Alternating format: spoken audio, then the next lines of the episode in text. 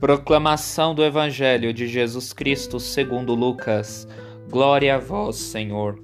Naquele tempo Jesus estava expulsando o demônio, mas alguns disseram: É por Beuzebu, o príncipe dos demônios, que ele expulsa os demônios. Outros, para tentar Jesus, pediam-lhe um sinal do céu, mas conhecendo seus pensamentos, Jesus disse-lhes: Todo reino dividido contra si mesmo será destruído, e cairá uma casa por cima da outra. Ora, se até Satanás está dividido contra si mesmo, como poderá sobreviver o seu reino?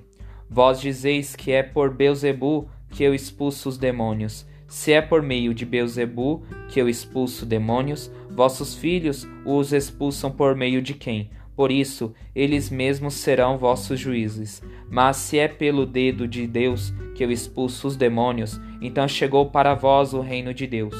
Quando um homem forte e bem armado guarda a própria casa, seus bens estão seguros. Mas quando chega um homem mais forte do que ele, vence-o, arranca-lhe a armadura na qual ele confiava e reparte o que roubou. Quem não está comigo está contra mim, e quem não recolhe comigo dispersa.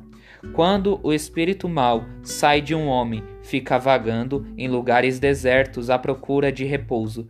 Não o encontrando, ele diz: Vou voltar para minha casa de onde saí. Quando ele chega, encontra a casa varrida e arrumada. Então ele vai e traz consigo outros sete espíritos piores do que ele e entrando instalam-se aí. No fim, esse homem fica em condição pior do que antes. Palavra da salvação. Glória a vós, Senhor. Como filhos de Deus, devemos sempre ter um relacionamento pessoal com Deus, para que nenhuma tentação nos leve à perdição, porque a tentação nos impede de termos uma relação com Deus.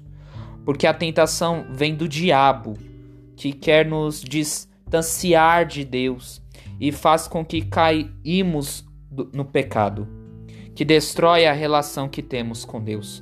Quando temos um relacionamento com Deus, o demônio sempre está de pé contra todos nós, para que sejamos tentados e cairmos ao erro, que muitas vezes nos leva ao estado de pecado.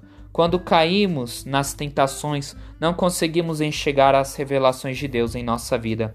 Que possamos ter um firme relacionamento com Deus, para que possamos sentir as revelações de Deus em nossa vida. Que o Espírito Santo nos explique todas essas palavras. Amém.